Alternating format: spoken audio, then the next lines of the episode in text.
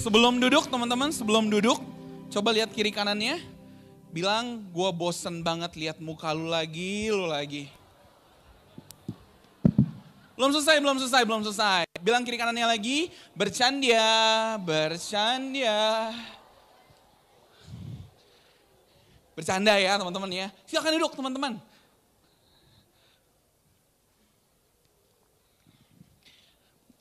Apa kabarnya teman-teman? Selamat sore. Bingung kan jawabnya kan? Selamat sore atau luar biasa. Oke, teman-teman hari ini sebelum kita mulai pemberitaan firman, gue akan start dengan sebuah cerita uh, simple dan singkat teman-teman. Beberapa waktu lalu, tepatnya sebulan setengah lalu ya, ada beberapa dari kita teman-teman, ada uh, ada beberapa teman-teman dari kita yang berangkat uh, mission trip ke Sumba teman-teman ya jadi ada beberapa pasang, ada uh, gua dengan Rizka, kemudian Adi dengan Grace, ada David Limenta dengan uh, Maurin, Dion, Kadion teman-teman yang masak tahu ya, sama adiknya Adi satu lagi kita berangkat teman-teman berdelapan. Singkat cerita teman-teman, kita ke Sumba itu lima tahun lalu dengan tujuan mission trip. Kita galang dana, kita bayar sendiri juga untuk kebutuhan kita di sana, bolak-balik teman-teman, dan termasuk kita ke sana, kita mengikut mengerjakan. Jadi bukan cuman uh, santai-santai, apalagi dengan tujuan jalan-jalan teman-teman. Nah, hari ini teman-teman sebelum kita mulai, gue mau kasih lihat beberapa video teman-teman. Nah ini beberapa video aib para pemimpin kita, oh bukan, bukan, bukan. Ini video di Sumba teman-teman. Boleh ditampilkan teman-teman dari multimedia, video yang pertama. Nah ini biasanya kalau kayak gini di belakang lagi panik teman-teman mereka. Nah,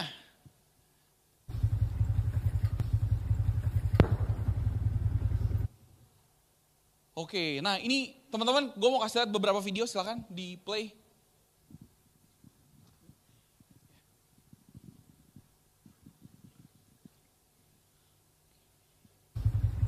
Nah, teman-teman, ini perjalanan kita ke tempatnya. Jadi di Sumba ini benar-benar bagus banget, teman-teman. Tapi teman-teman kalau teman-teman lihat sekilas saja, karena kita nggak bisa show semuanya, ke sana itu teman-teman, kita bukan di kotanya, tapi ke pedalaman desanya teman-teman. Dan di pedalaman, desanya itu kurang lebih 6 jam kita ke sana. 3 jam lewat jalanan yang aspal, dan another 2 jam kita mesti lewat jalanan yang seperti ini teman-teman. Ini adalah perjalanan di mana kita benar-benar berserah dengan kehendak Tuhan teman-teman. Karena kalau motornya meleset sedikit, itu kiri kanan jurang teman-teman. Jadi jatuh. Jadi kita selama berjalan berdoa. Kita berdoa pakai prinsip 5W 1H teman-teman. Waduh, waduh, waduh, waduh, waduh, aduh gitu ya. Jadi setiap jalan tuh 5W 1H terus gitu kan teman-teman. Ini udah mengingat ini ini lagu-lagu model apa? Hidup ini adalah kesempatan. Ini meremah banget teman-teman gitu. Karena kayaknya sudah dekat sekali ajalnya teman-teman. Nah ini uh, jadi benar-benar jalanannya tuh dua jam seperti ini. Dan setelah selesai dari itu kita satu jam jalan kaki teman-teman. Dan jalan kakinya teman-teman, itu jalan kaki yang benar-benar kadang-kadang nggak ada jalanannya teman-teman. Jadi kita nggak tahu nih jalanannya ke mana gitu kan. Beberapa kali mesti nyebrangin sungai gitu kan. Terus udah gitu mesti lewatin jembatan. Jembatannya teman-teman, jangan bayangin jembatan yang beton. Jembatannya itu bambu di belah dua teman-teman. Dalamnya kopong. Nah lu bisa bayangin kan, ada gua, ada Dion teman-teman. Jalan di tengah bambu yang kosong dan cuma setengah teman-teman ya kan. Dan kurang asamnya teman-teman kita yang di belakang, Adi, ya kan Kak Adi, Kak David Dimenta, mereka akan senyum-senyum ngeliatin kita dulu. Lo orang jalan dulu, ya kan? Kalau lo orang jalan, lewat berarti kita juga aman gitu kan. Dan bener aja teman-teman kita baru satu langkah, gubrak jatuh itu di bawahnya sungai. Jadi itu udah bener-bener waduh-waduhan deh gitu ya. Sampai nyampe di sana itu udah bener-bener di pedesaan yang tidak ada listrik. Dan belum ada waktu itu uh, sumber air bersih gitu teman-teman di beberapa titik gitu ya. Nah Terus teman-teman, kita mau lihat ke tempat, waktu itu ada pemasangan sumber air bersih. Nah ini ada another video lagi yang kedua boleh ditampilin. Ini aksesnya teman-teman. Nah bisa bayangin tuh ya. Kita mau masuk teman-teman ke sumber air bersihnya. Sumber air bersihnya teman-teman, itu kayak gitu. Jadi ada udah tempatnya cuman segini jalan kakinya nih. Kemudian ada batu besar teman-teman. Nah batu besarnya bisa bayangin ya kita mesti peluk, mesti sambil lewat ya kan. Nah dan memang teman-teman ciri-ciri teman sejati teman-teman ya kan. Kalau temannya mengalami kesusahan, pertama bukan dibantu. diketawa dan dokumentasi terlebih dahulu teman-teman. Nah makanya muncul banyak video-video ya kan. Karena Adi setelah lewat dia videoin kita. Padahal itu udah gue live and death itu teman-teman itu ya. Ini kalau salah pegang jatuh ke belakang udah ngilang teman-teman. Tinggal nama gitu. Nah jadi aksesnya separah itu teman-teman. Dan orang-orang Sumba itu biasa begini. Kak, uh, uh, seberapa jauh ini kak kalau ke sana? Hei ini dekat saja kakak. Dekat saja tidak sampai satu kilo ya kan. Iya tidak sampai satu kilo. Dekat ya kan. Terus kak David Limenta gas ya kan. Kita datang ke sumbernya gas gitu kan. Satu jam jalan kaki teman-teman. Ya kan. Gue baru tahu satu kilo jalan kaki itu sejam gitu ya kan. Dan medannya kayak tadi gitu teman-teman. Kita balik-balik udah mateng nih gitu kan. Nah nggak sampai itu teman-teman. Nah di di sana video berikutnya ini kita, uh, nah sampai sana kita import chef teman-teman ya kan. Jadi mereka baru lihat pertama kali pria itu memasak gitu. Karena biasanya sana ibu-ibu yang masak ya. Nah Dion masak di sini teman-teman uh, apa namanya dengan tanpa ada kompor gas ya kan. Jadi biasa ada, ada kompor, ada apa. Ini bener-bener pakai batu apa, pakai kayu teman-teman masak ya kan. Dan masaknya kaget semuanya gitu teman-teman. Karena Dion itu kan terlalu sering masak ya gitu ya. Kak Dion itu yang tadi jadi tangannya tuh kebal sekali teman-teman. Kalau masak tuh kita kepanasan, kita ngeliat dari jauh, dia santai aja. Airnya belebeb-belebeb, diaduk sama dia. Kadang-kadang kalau dia kepanasan dia, ah, santai aja gitu, kayak gak ada dosa teman-teman ya. Udah terlalu expert gitu ya. Karena di sana bener-bener makanannya, kalau teman tahu, di sana tuh makanannya nasi jagung. Jadi jagung dikeringin. Bener-bener gak ada nutrisi teman-teman, dan itu hanya untuk bertahan hidup. Saking miskinnya di sana, di daerah-daerah. Ya, dan kemudian teman-teman, kita beberapa hari di beberapa pelosok, kemudian kita kumpulin orang-orangnya, anak-anak mudanya, kita ajak ngumpul bareng-bareng di dekat kota, teman-teman. Nah ini teman-teman bisa bayangin ya, kotanya itu jaraknya tadi 4 sampai 6 jam, teman-teman. Tapi ketika diajak ngumpul, ini bukan ibadah karena di tengah minggu. Kita ajak fellowship, ya kan? Kita ajak komsel bareng, ya kan? Nah, tiba-tiba teman-teman, kita bilang ada berapa anak? Oh, anak kecil ada 100 anak-anak mudanya paling 20-an gitu kan. Oh ya udah anak kecil kita ajak main ya kan. Teman-teman bisa bayangin anak-anak kecil main tarik tambang. Satu lawan uh, Infinity, satunya Dion tapi ya kan teman-teman. Jadi fotonya gue cari-cari nggak nemu gitu kan. Nah itu apa namanya ya nggak kelar-kelar main pokoknya mereka. Nah yang muda-mudanya kita ajak komsel bareng. Katanya 20 orang teman-teman kita, oh ya udah 20 orang kita ajak komsel aja. Tiba-tiba teman-teman yang datang satu truk dua truk orang jalan kaki, jalan kaki ada 150 lebih teman-teman. ya Dan kita tanpa persiapan teman-teman. Kita ibadah dadakan ya kan. Yang khotbah kagak tahu mau khotbah apa, WL-nya nggak tahu siapa, yang main musik nggak tahu siapa, tunjuk-tunjuk semua ya kan. Jadilah ibadah. Boleh kasih lihat videonya sedikit?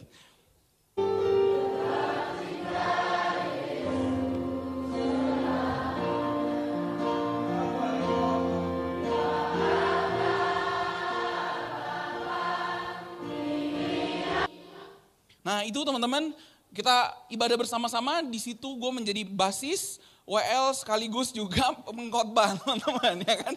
Ya apa aja lah gitu ya, Rizka juga bantu jadi WL, tiba-tiba untung ada yang bisa main musik, udah pokoknya apa aja deh gitu kan. Nah teman-teman sampai benar-benar apa namanya, tapi yang menarik gini teman-teman, di sana dengan konteks mesti jalan 6 km teman-teman.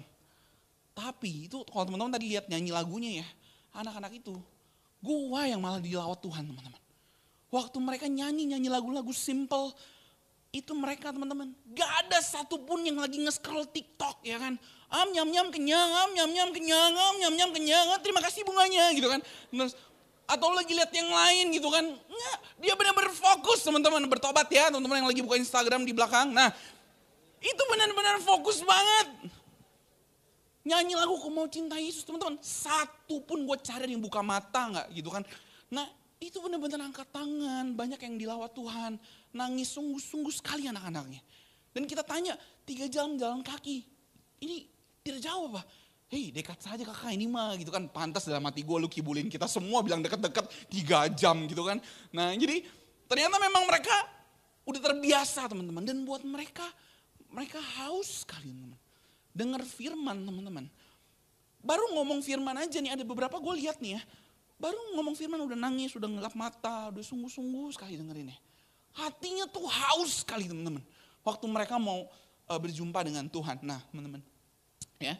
Dan bukan cuma itu teman-teman, kita masuk ke pelosok-pelosok. ada satu pelosok yang kita tanda kutip penginjilan juga di sana. Nah di sana ini benar-benar bukan, ini non-Christians gitu ya. Nah di sana penginjilan, kita buka air bersih dan uh, di tempat di situ kita juga nginep sama-sama. Di situlah ya kan beberapa dari kita kena malaria pulangnya ya kan ya satu kena malaria satu kena infeksi gue masuk rumah sakit Adi masuk rumah sakit ya kan uang tumbang semua langsung teman-teman. Tapi tempatnya uh, maksudnya pengalamannya begitu luar biasa. Satu video terakhir mau dikasih lihat. Nah ini ini salah satu pelosoknya teman-teman. situ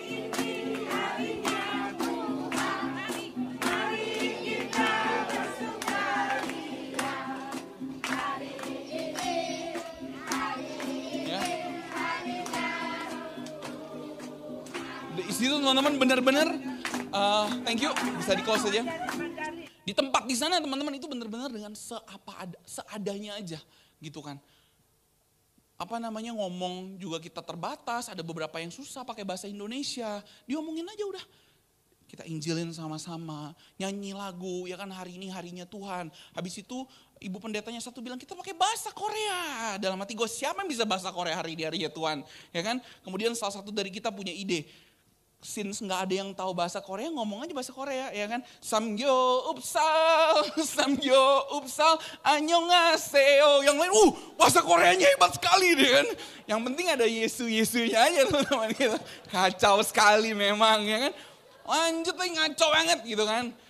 Artinya lemak babi lemak babi artinya gitu. Nah tapi teman-teman lucunya di sana Kacau sih itu. Eh, itu orangnya gua teman-teman. Oke, kita mesti masuk ke pemberitaan firman teman-teman. Nah, kenapa gue ceritain ini teman-teman? Karena nanti di tengah akan ada satu message yang berkaitan dengan apa yang tadi gue ceritain di belakang. Nah, mari kita berdoa sama-sama sebelum kita masuk ke pemberitaan firman hari ini. Bapak kami mengucap syukur Tuhan. Kami tahu bahwa Injil yang telah engkau beritakan melalui kematianmu di kayu salib tidak pernah sia-sia. Tuhan kalau firman itu diberitakan kami mau terima dengan hati yang lemah lembut. Hati yang siap untuk mendengarkan firman-Mu. Tuhan biar hari ini Tuhan kami boleh kembali kepada Engkau. We can go back to transfix our eyes to, your, to the cross. Kami boleh kembali melihat salibmu lebih dari apa pun. Terima kasih Tuhan. Di dalam nama Yesus. Buat siap kita yang siap mendengar firman sama-sama katakan. Amin. Slide-nya boleh di uh, boleh di show. Hari ini teman-teman kita melanjutkan uh, seri firman Tuhan tentang perumpamaan ya. Kalau minggu-minggu lalu kita belajar tentang perumpamaan tentang benih, perumpamaan tentang gadis yang bijaksana dan bodoh. Hari ini teman-teman kita akan lanjutkan dengan parable of the mustard seed, ya kan? Kita akan belajar uh, perumpamaan tentang benih mustard. Kok gue tiba-tiba ngeblank ya, mustard itu apa? Sesawi, ya kan?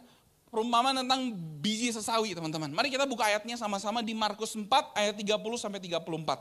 Markus 4 ayat 30 sampai 34. Oke, di depan sudah ada. Teman-teman kita baca sama-sama dengan suara yang terbaik. Ayat 30 sampai 34 kita baca sama-sama. Satu, dua, tiga. Katanya lagi, dengan apa hendak kita membandingkan kerajaan Allah itu atau dengan perumpamaan manakah hendaknya kita menggambarkannya? Ayat 31. Hal kerajaan itu sumpama biji sesawi yang ditaburkan di tanah. Memang biji itu yang paling kecil daripada segala jenis benih yang ada di bumi. Ayat 32.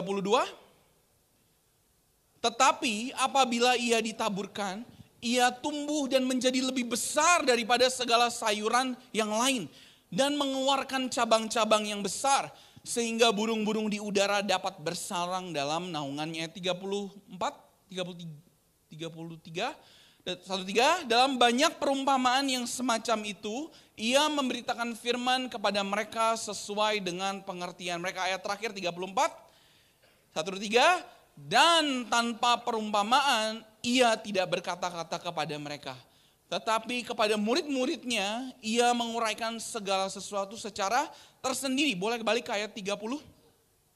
Ayat 30 teman-teman yang pertama, uh, Tuhan Yesus bilang seperti ini. Dengan apa hendak kita membandingkan kerajaan Allah itu?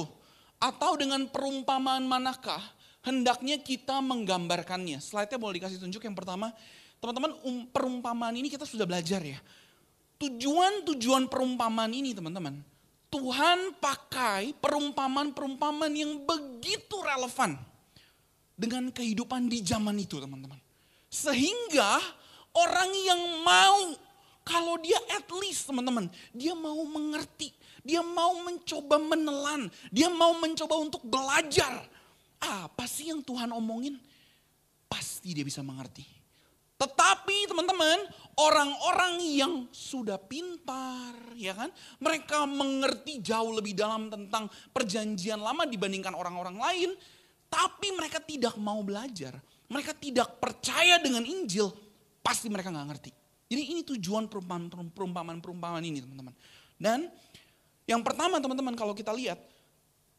Kalimat dengan apa hendak kita membandingkan kerajaan Allah teman-teman. Salah satu teolog teman-teman Albert Bars dia buka bahwa kalimat ini teman-teman ini digunakan oleh banyak dokter-dokter di zaman itu teman-teman. Untuk menjelaskan gimana ya cara menjelaskan keadaan medis untuk orang yang gak ngerti medis. Nah jadi waktu Tuhan Yesus pakai kalimat itu teman-teman. Orang-orang tuh udah ngerti bahwa Tuhan tuh lagi mau jelasin.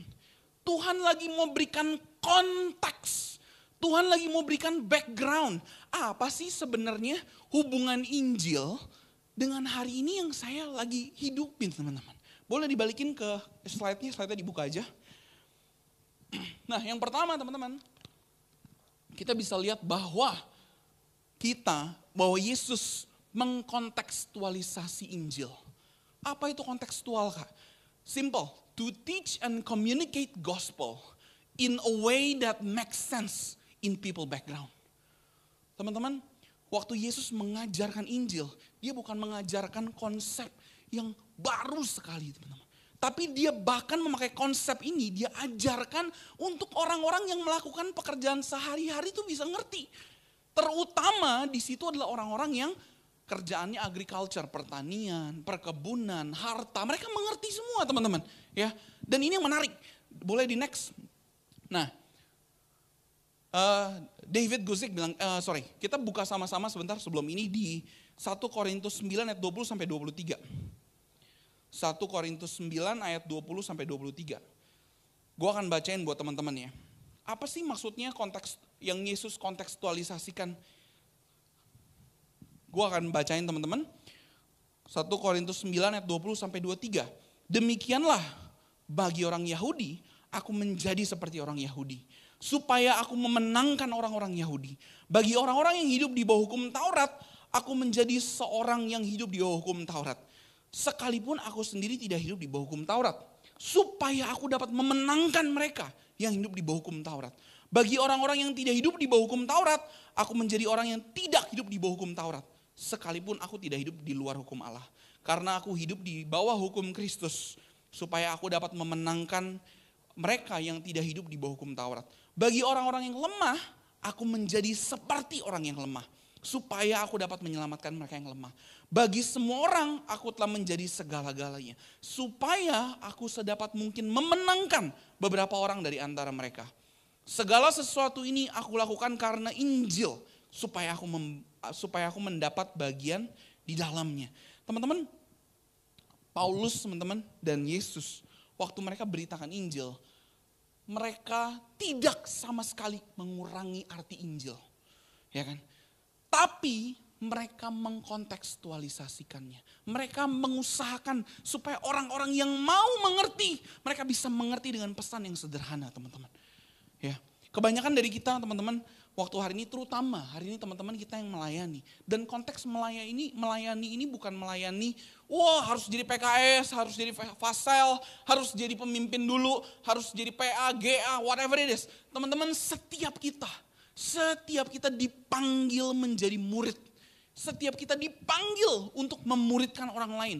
Dan dalam memuridkan orang lain teman-teman kita pasti menga mengajar Ya kan, makanya ajarlah segala sesuatu yang telah aku perintahkan kepadamu. Ajarlah mereka, teman-teman. Kita pasti mengajar. Nah terutama teman-teman hari ini memimpin orang lain. Teman-teman kita, kalau kita lihat teladannya Yesus dan Paulus teman-teman. Kita mesti belajar bagaimana kita mengkontekstualisasikan Injil. Bagaimana kita nggak cuman karena ada ekstrim begini teman-teman. Ekstrim kanan orang-orang yang begini. Wah semangat banget terutama orang-orang yang mungkin intelek, suka sama Injil. Teman-teman, wah mereka akan ngomong dengan tanpa mengerti, tanpa empati kehidupan orang lain. Wah, tahukah kamu Roma berkata bahwa Injil ini kekuatan Allah, kamu harus bertobat. Tapi dia nggak pernah hidupin, dia nggak pernah empati sama orang lain. Dia tidak ngerti background orang ini apa, teman-teman. Ya kan? Atau yang ekstrim sebelahnya, ya kan? Empati terus. Nggak apa-apa kamu jatuh, nggak apa-apa. Ya kan? Ngerti kok kondisinya orang ini misalkan oh, orang ini dari keluarga yang non Kristen misalkan nggak pernah ngerti soal firman, nggak apa-apa jatuh lagi nggak apa-apa. Tapi nggak pernah dia jaring soal Injil teman-teman. Nah ini juga salah. Kalau kita lihat Yesus dan Paulus teman-teman dua-duanya mereka mengkomunikasikan Injil, tapi selalu dengan konteks. Bagi orang Yahudi yang ngerti Injil, Paulus ajarkan.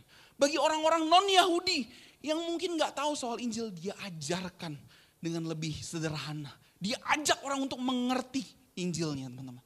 Nah ini relevansinya apa buat kita teman-teman? Ya, teman-teman setiap kita teman-teman kita perlu belajar dengan orang-orang yang ada di sekeliling kita. Entah itu pasangan hidup kita teman-teman. Anak-anak yang hari ini di dalam komsel kita. Teman-teman yang hari ini mungkin engkau lagi memuridkan. Teman-teman kita perlu konsisten untuk mengajarkan Injil, mengkomunikasikan Injil. Kita perlu terus-menerus membawa orang untuk melihat salib Kristus dengan konteks bahwa kita juga mengerti kehidupannya. Kita juga membangun hubungan dengan dia. Kita mengerti kenapa dia jatuh. Kita mengerti kenapa akar masalahnya. Jadi jangan cuma sekedar ngajar atau jangan cuma sekedar empati. Dua-duanya harus berjalan seperti Kristus dan Paulus. Amin teman-teman. Kita lihat yang kedua poin berikutnya. Kita balik lagi teman-teman di Markus 4 ayat 31 sampai 32. Markus 4 ayat 31 sampai 32. Gue bacain buat teman-teman. Hal kerajaan itu seumpama biji sesawi yang ditaburkan di tanah. Memang biji itu yang paling kecil daripada segala jenis benih yang ada di bumi. Tetapi apabila ia ditaburkan, ia tubuh dan menjadi lebih besar daripada segala sayuran yang lain. Dan mengeluarkan cabang-cabang yang besar. Sehingga burung-burung di udara dapat bersarang dalam naungannya. Boleh balik ke slide-nya? Boleh balik ke slide-nya? Nah, sorry tadi ada yang ketinggalan. Ini ada satu uh, teolog, dia bilang begini. David Guzik. Paul sought to win people to Jesus by being sensitive to their needs and identifying with them without reducing the message of gospel, teman-teman. Artinya apa? Paul dan Yesus kasih teladan bagi kita untuk memenangkan orang, ya kan? Kepada Injil dengan cara apa? Sensitif kita belajar mengerti kehidupan orang lain. Kita identifikasi masalah-masalahnya mereka tanpa mengurangi pesan atau makna sesungguhnya dari Injil, teman-teman. Ya, next. Yang kedua, teman-teman, Hari ini kita lihat dari ayat yang barusan kita baca, ternyata ada potential inside gospel seed, teman-teman. Every sowed gospel seed has innate potential to grow and bear fruit, teman-teman. Setiap Injil, benih-benih Injil yang diberitakan, teman-teman, itu sudah memiliki innate potential. Sudah memiliki potensial yang nempel di dalam benih itu, teman-teman. Jadi benih itu udah punya kuasanya, teman-teman dan ketika ditaburkan mereka punya potensi teman-teman. Untuk bertumbuh dan berbuah teman-teman. Tapi seperti kata pepatah teman-teman. Bahwa ada yang lebih kuat dari potensi. Apa teman-teman? Pola lebih kuat dibandingkan potensi. Bilang kiri kanannya pola lebih kuat dari potensi. Ya, makanya kita belajar dengan Kak Kevin bahwa sekalipun benih Injil ini begitu luar biasa, tapi kalau ditabur di tanah hati yang salah, maka benihnya bisa mati, teman-teman. Ya. Nah, mustard seed ini teman-teman bicara apa sih soal mustard seed ini? Boleh di slide-nya boleh di next. Boleh dikasih lihat dulu. Teman-teman mesti buat untuk visualisasi teman-teman mesti tahu, boleh next slide dulu. Nah, boleh di next. Nah, ini adalah biji sesawi, teman-teman yang dimaksud. Teman-teman bisa lihat ya, sekecil apa ya biji sesawinya. Sangat kecil, ya kan. Kecil teman-teman. Itu kayak zigot, ya kan. Kecil banget. Tapi biji sesawi yang sama teman-teman, dia bisa bertumbuh menjadi pohon yang begitu besar. Boleh di next? Nah ini salah satu contohnya teman-teman. Ya. Dari satu benih, biji yang begitu kecil teman-teman. Itu bisa bertumbuh menjadi pohon yang begitu besar. Di dalam biji yang kecil tadi, boleh back dulu slide satu. Di dalam benih yang kecil ini teman-teman. Dia sudah punya potensi untuk bertumbuh jadi pohon yang besar dan berbuah. Nah teman-teman mesti tahu, setiap kita, ketika di mana pun kau teman-teman, ketika engkau lagi dimuridin, teman-teman dengar khotbah, teman-teman baca firman, teman-teman engkau ditaburkan dengan Injil, kau ditaburkan dengan benih firman Tuhan ini teman-teman. Dan teman-teman tahu kalau kita sungguh-sungguh terima benih ini dan kita praktekkan, benih itu punya kemampuan untuk bertumbuh sebesar tadi. Ada beberapa yang berbicara teman-teman, dia bilang gini, tapi kenapa benih biji sesawi dibilang yang paling kecil? Padahal biji sesawi bukan paling kecil kok gitu kan. Berarti Alkitab salah dong. Berarti kalau Alkitab salah, satu salah berarti semuanya invalid dong, nggak bisa dipercaya dong. Ya kan? Betul teman-teman. Betul dalam artian apa konteksnya? Back ya supaya teman-teman mengerti bahwa kita teman-teman, terutama orang-orang karismatik ya, teman-teman perlu belajar firman dengan sungguh-sungguh. Jangan hanya dirasa-rasa, ya kan? Teman-teman perlu mengetahui kebenaran dan konteksnya. Kita lihat sedikit teman-teman. Kenapa Yesus bilang biji sawi paling kecil, padahal sebenarnya ada biji lain yang lebih kecil, ya kan? Biji apa teman-teman yang lebih kecil? Ada, nih gue kasih contoh. Uh, jangan ketawa-tawa dulu, tunggu, back dulu. Uh, slide-nya tadi, ada supaya teman-teman bisa jawab ya. Boleh back. Teman-teman di masa itu biji paling kecil itu bukan biji sesawi bahkan sampai sekarang. Tapi biji anggrek, orchid teman-teman. Nah ini based on Bailey Standard Cyclopedia of Horticulture. Memang itu paling kecil tuh orchid. Tapi teman-teman, nah ini tapinya. Yesus itu lagi bicara sama orang-orang di Eastern, di negara-negara timur waktu itu, ya kan? Nah mereka itu teman-teman, mereka bukan floris, tapi kebanyakan agriculture. Jadi bukan bunga yang ditabur, tapi yang ditabur itu adalah tanaman-tanaman yang sifatnya sayuran atau buah-buahan teman-teman. Dan di masa itu teman-teman, yang paling kecil adalah benih sesawi, biji sesawi hitam teman-teman. Namanya nigra, ya kan? Gue gak tahu kenapa namanya nigra. Enggak itu beneran, beneran itu nama spesiesnya teman-teman. Beneran. Dan astaga wala ile masuk gereja palsu langsung ya kan. Nah teman-teman ini beneran. Sehingga makanya kenapa disebut yang paling kecil ya kan. Waktu di zaman itu. Jadi teman-teman juga ngerti bahwa Alkitab itu infallible. Tidak bersalah. Karena kalau ada satu saja Alkitab salah, semuanya tidak bisa dipercaya. Ya teman-teman. Oke, balik lagi ke slide-nya, ke berikutnya teman-teman. Nah ini yang menarik. Sehingga teman-teman, kita bisa lihat di dalam Injil, setiap pemberitaan firman yang teman-teman alami teman-teman, itu sudah punya potensi yang besar. Bilang kiri kanannya, ada potensi yang begitu besar. Ya, teman-teman, um, salah satunya Injil ini bicara juga Yesus lagi kasih tahu, tanda kutip dia lagi kasih tahu nih. Injil yang sama ini akan bertumbuh dengan besar di zaman itu. Ya kan? Karena di zaman itu teman-teman Injil diberitakan banyak orang yang menjadi martir setelah Yesus mati dan bangkit. Dan benar aja gereja-gereja bertumbuh begitu luar biasa. Tapi itu bukan hanya bicara tentang gereja. Tapi ini juga bicara Injil yang diberitakan di dalam personal hati kita teman-teman. Itu juga punya kuasa yang besar. Ya, Waktu itu teman-teman kita eh, balik ke cerita Sumba teman-teman kita salah satu hal yang paling ngeberkatin kita waktu kita ke sana adalah gimana kita dengar cerita orang-orang yang merintis di sana.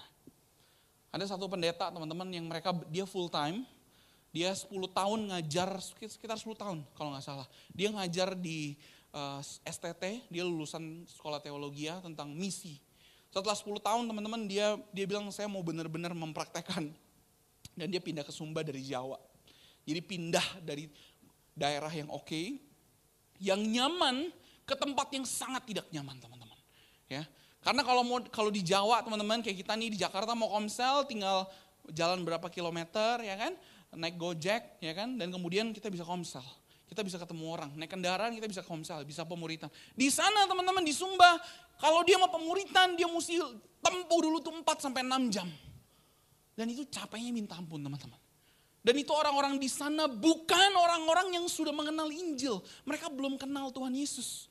Jadi dia mesti lakukan itu teman-teman. Dan itu bertahun-tahun, 16 tahun kalau nggak salah teman-teman. Teman-teman bisa bayangin 16 tahun. Dia setia lakukan itu teman-teman.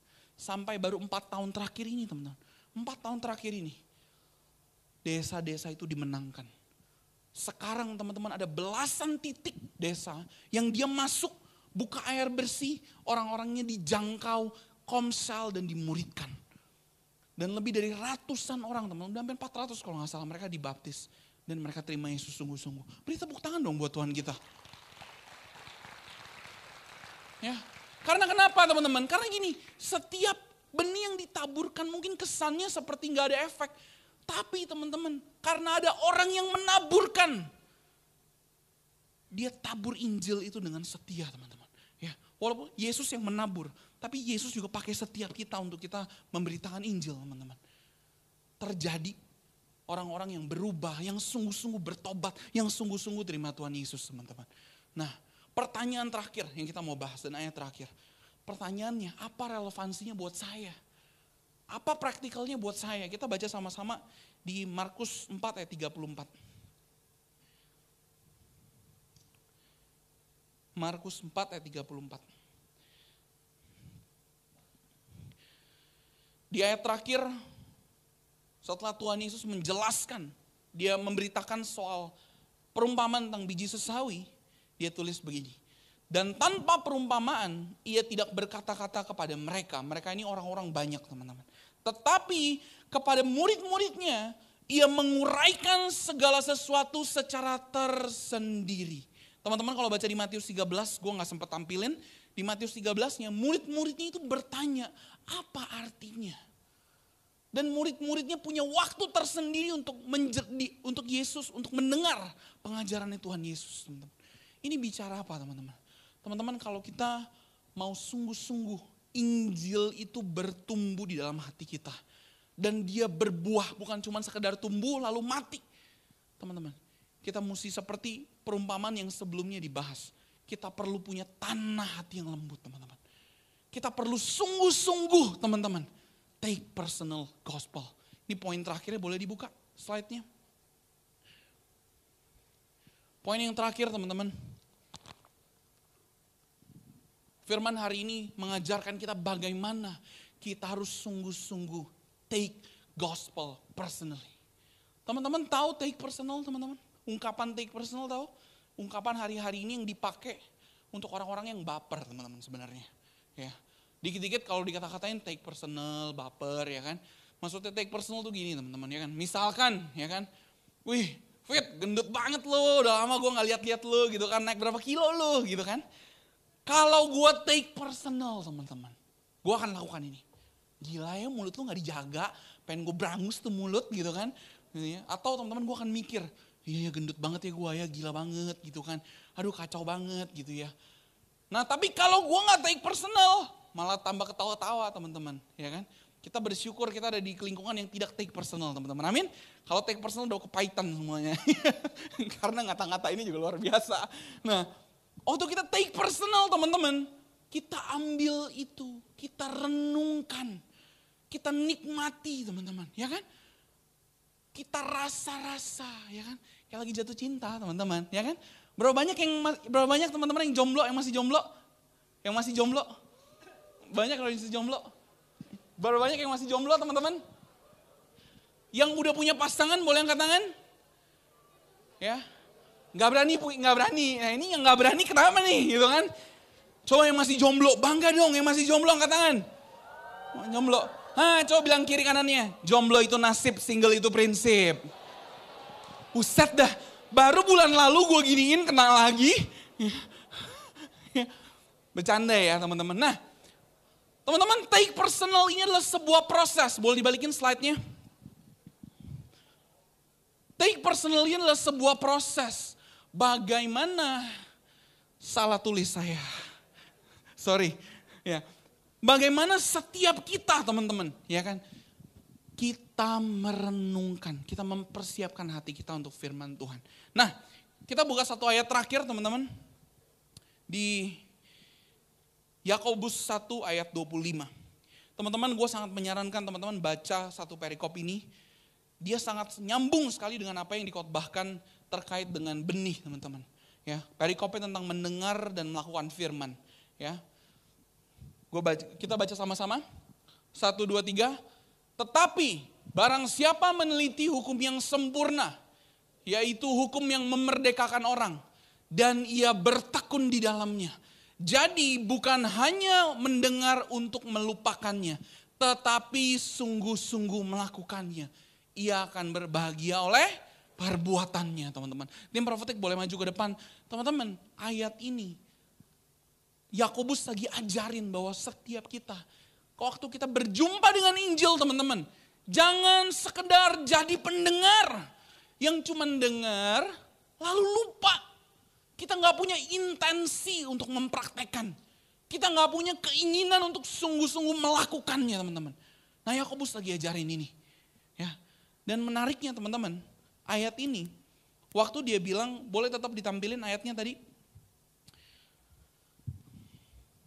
Barang siapa meneliti hukum yang sempurna, ini bicara soal Injil teman-teman, yaitu hukum yang memerdekakan orang dan ia bertekun di dalamnya.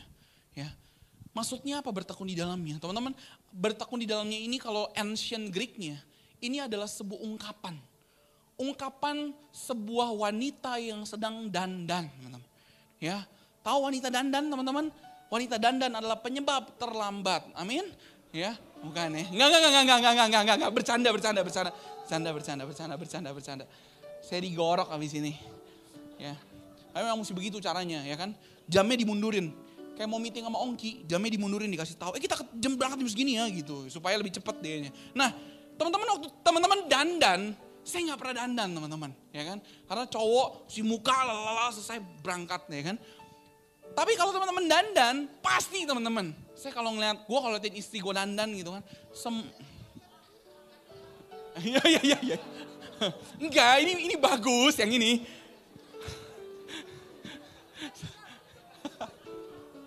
Kacau ya. Teman-teman waktu dandan, pastikan teman-teman sudah punya bayangan hasil gambarnya seperti apa. Bener gak? Nggak mungkin kan? Saya mau, gue belum pernah lihat soalnya wanita mau dandan. Dandan ah, wih ada bulatan keren kali ya gitu kan. Oh checklist, checklist, checklist gitu kan. Wah oh, keren, tato Voldemort keren kali gitu kan. Nggak ada teman-teman, nggak ada gitu kan. Pasti teman-teman sudah punya bayangan. Pengen cantiknya seperti apa walaileh, ya kan? Teman-teman akan setiap apa namanya? Ini apa sih? Kalau yang di sini eyeliner ya? Teman-teman, setiap gesekan dari brushnya, ya kan? Setiap makeup dari foundationnya, whatever it is teman-teman. Ya, ketahuan nggak ngerti sama itu dandan. Memang seharusnya lu lebih takut kalau gue tiba-tiba bisa jabarin dengan lengkap dan cepat. Itu hebat sekali. Hebat. Nah, balik lagi ke poinnya teman-teman. Teman-teman sudah punya bayangan. Seperti apa sih hasil makeupnya? Dan kalau tiba-tiba rambutnya jat, maksudnya nggak nggak bagus atau nggak ada yang kurang makeupnya, pasti teman-teman akan terus menyesuaikan sampai dengan sesuai gambaran yang teman-teman inginkan. Betul kan? Demikian juga teman-teman hari ini. Waktu kita melihat Injil teman-teman. Kita bukan cuma sekedar dengar hanya untuk melupakan. Tapi kita hari ini punya intensi untuk mengerti dan cross examine untuk kita melihat, wah Injil bicara soal saya perlu mengasihi orang yang bersalah kepada saya. Lalu kita lihat diri kita, saya masih belum bisa mengasihi orang yang bersalah kepada saya. Tuhan, saya nggak mampu Tuhan. Tapi saya mau belajar mengampuni orang yang bersalah kepada saya. Kita lihat lagi Injil bicara soal apa? Bicara kita dalam pekerjaan kita. Kita lakukan dengan excellent. Bukan karena gila uang Bukan karena khawatir seolah-olah pekerjaan dan bisnis adalah yang memelihara kita. Tapi kita lakukan karena kita tahu Tuhan udah tebus kita. kehidupan kita di masa sekarang dan nanti Tuhan sudah berikan yang terbaik. Sehingga bagian kita dalam melakukannya. Dan kalau kita lihat, ih belum sampai sana. Artinya Tuhan saya juga mau Tuhan. Saya mau dipimpin oleh Injil. Semakin serupa. Nah ini, ini yang dimaksud dengan bertekun teman-teman. To continue your grow in the gospel. Sampai kita dipanggil Tuhan teman-teman. Kita tidak boleh berhenti, ini adalah bagian dari kita. Kalau kita lakukan bagian kita teman-teman. Sama seperti parables of the seeds. Sama seperti benih yang ditanam teman-teman. Perumpamaan yang benih yang ditanam. Demikian juga bagian kita adalah menyiapkan tanah hati kita. Bagian kita adalah terus menerus. Kita bilang Tuhan saya mau. Tuhan saya masih banyak gagal. Tapi saya mau. Teman-teman kekristenan ini bukan tempat untuk orang-orang yang sempurna. Kita penuh dengan orang-orang yang bobrok, mengecewakan dan tidak sempurna. Tapi kita punya satu kesamaan. Kita sadar bahwa kita semua adalah anak-anak gelap yang dijadikan terang teman-teman. Sehingga hari ini kalau engkau hopeless dengan kondisi keadaanmu teman-teman yang hari ini engkau bilang, kenapa ya gue punya kecenderungan seperti ini? Kok saya berdosa sekali pikirannya, bokep terus, saya gak mau. Kenapa ya? Saya kok suka sama sesama jenis. Kenapa ya? Kok saya kalau sama orang lain gampang sekali marah. Let me tell you, those are nothing. Tuhan gak pandang itu teman-teman. Tapi dia terima kita dan dia mau setiap kita terus berjalan dalam kesempurnaan menuju Injil. Amin teman-teman. Sehingga kalau kita lihat, boleh slide terakhir. Hari ini kita belajar sama-sama teman-teman. Bahwa yang pertama, next. Next. Next. Boleh di next.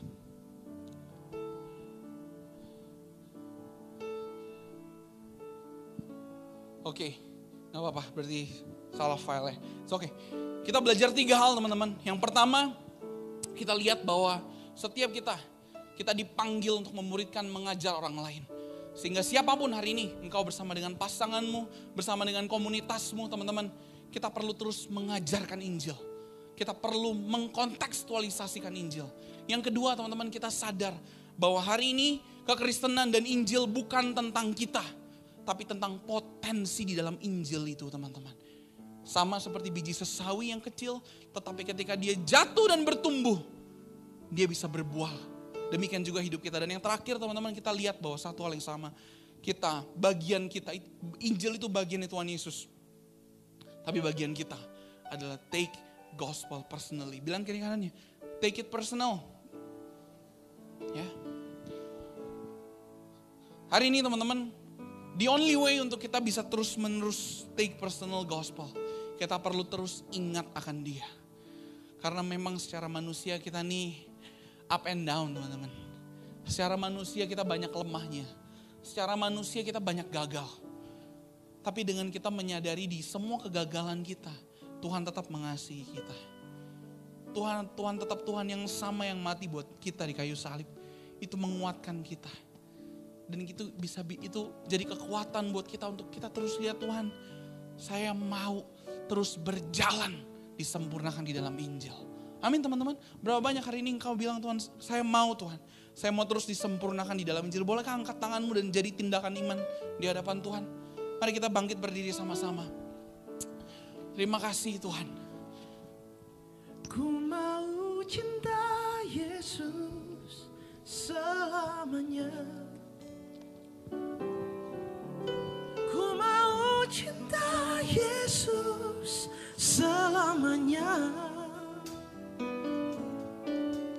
Meskipun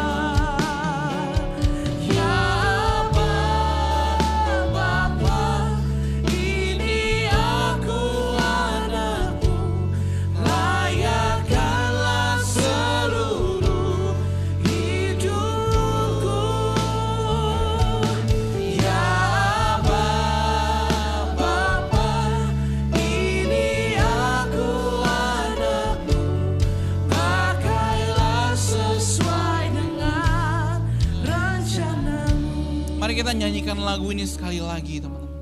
Tapi biar ketika engkau nyanyikan lagu ini teman-teman. Engkau nggak lagi lihat betapa baiknya hidupmu. Tapi kita mengingat betapa buruk dan bobroknya hidup kita tanpa Yesus. Sehingga kita bisa bilang Tuhan saya mau mengasihi engkau Tuhan. Bukan karena saya mampu tapi karena engkau telah berikan nyawamu buat kami Tuhan. Mari kita nyanyikan lagu ini. Oh terima kasih Tuhan.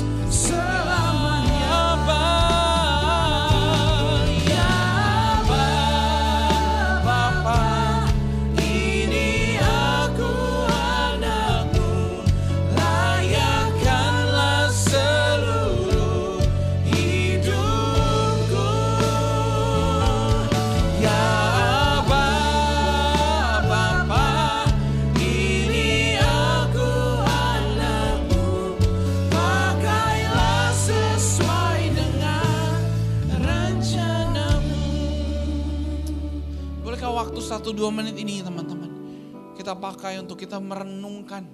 Betapa baiknya Tuhan buat hidup kita. Lalu setiap kita terlepas dari masa lalu. Dari apa yang sudah kita lakukan. Bahkan sampai hari ini kebobrokan-kebobrokan kita. Bahwa ia memilih untuk menaburkan Injil.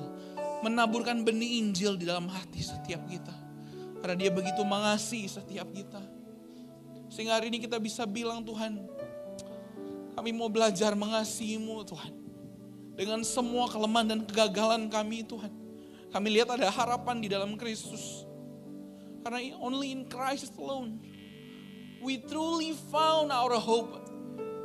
Kami bisa lihat ada harapan di dalam Engkau Tuhan. Kami kembali menyerahkan segenap hidup kami Tuhan. Pekerjaan kami Tuhan. Bisnis kami. Keluarga kami Tuhan. Kelemahan-kelemahan kami. Kekhawatiran-kekhawatiran kami Tuhan. Kami kembali menyerahkan itu ke dalam tangan-Mu. Karena kami tahu hanya Engkau yang sanggup. Hanya Engkau yang mampu memimpin kami dalam kesempurnaan iman kami Tuhan. Terima kasih Tuhan Yesus. Kami mengucap syukur Tuhan. Kami mau terima pemberitaan Injil Tuhan. Benih yang kau taruh di dalam setiap hati kami. Kami terima di dalam nama Yesus. Biar Tuhan, setiap kami Tuhan, kami bukan orang-orang yang mampu Tuhan. Tapi kami orang-orang yang mau Tuhan. Ya. Kami butuh cahayamu Tuhan. Bersinar atas hidup kami yang bobrok dan gelap ini Tuhan. Kami mau mengingatkan Engkau. Terima kasih Tuhan Yesus. Kami mengucap syukur. Kalau Tuhan, Engkau Allah kami yang begitu hidup. Engkau Allah yang tidak pernah menyerah bagi setiap kami Tuhan. Sekalipun kami jatuh, tapi Engkau membawa kami untuk bangkit terus menerus. Karena orang benar bukan orang yang tidak pernah jatuh. Tapi mereka yang jatuh tujuh kali, mereka bangun delapan kali. Karena kami tahu Tuhan kami adalah orang-orang benar. Dan kami mau terus berjalan untuk take personal the gospel itself. Terima kasih Bapak di dalam nama Yesus. Buat setiap teman-teman yang sudah mendengarkan pemberitaan Injil. Sama-sama kita katakan, amin. Beri tepuk tangan buat Tuhan kita.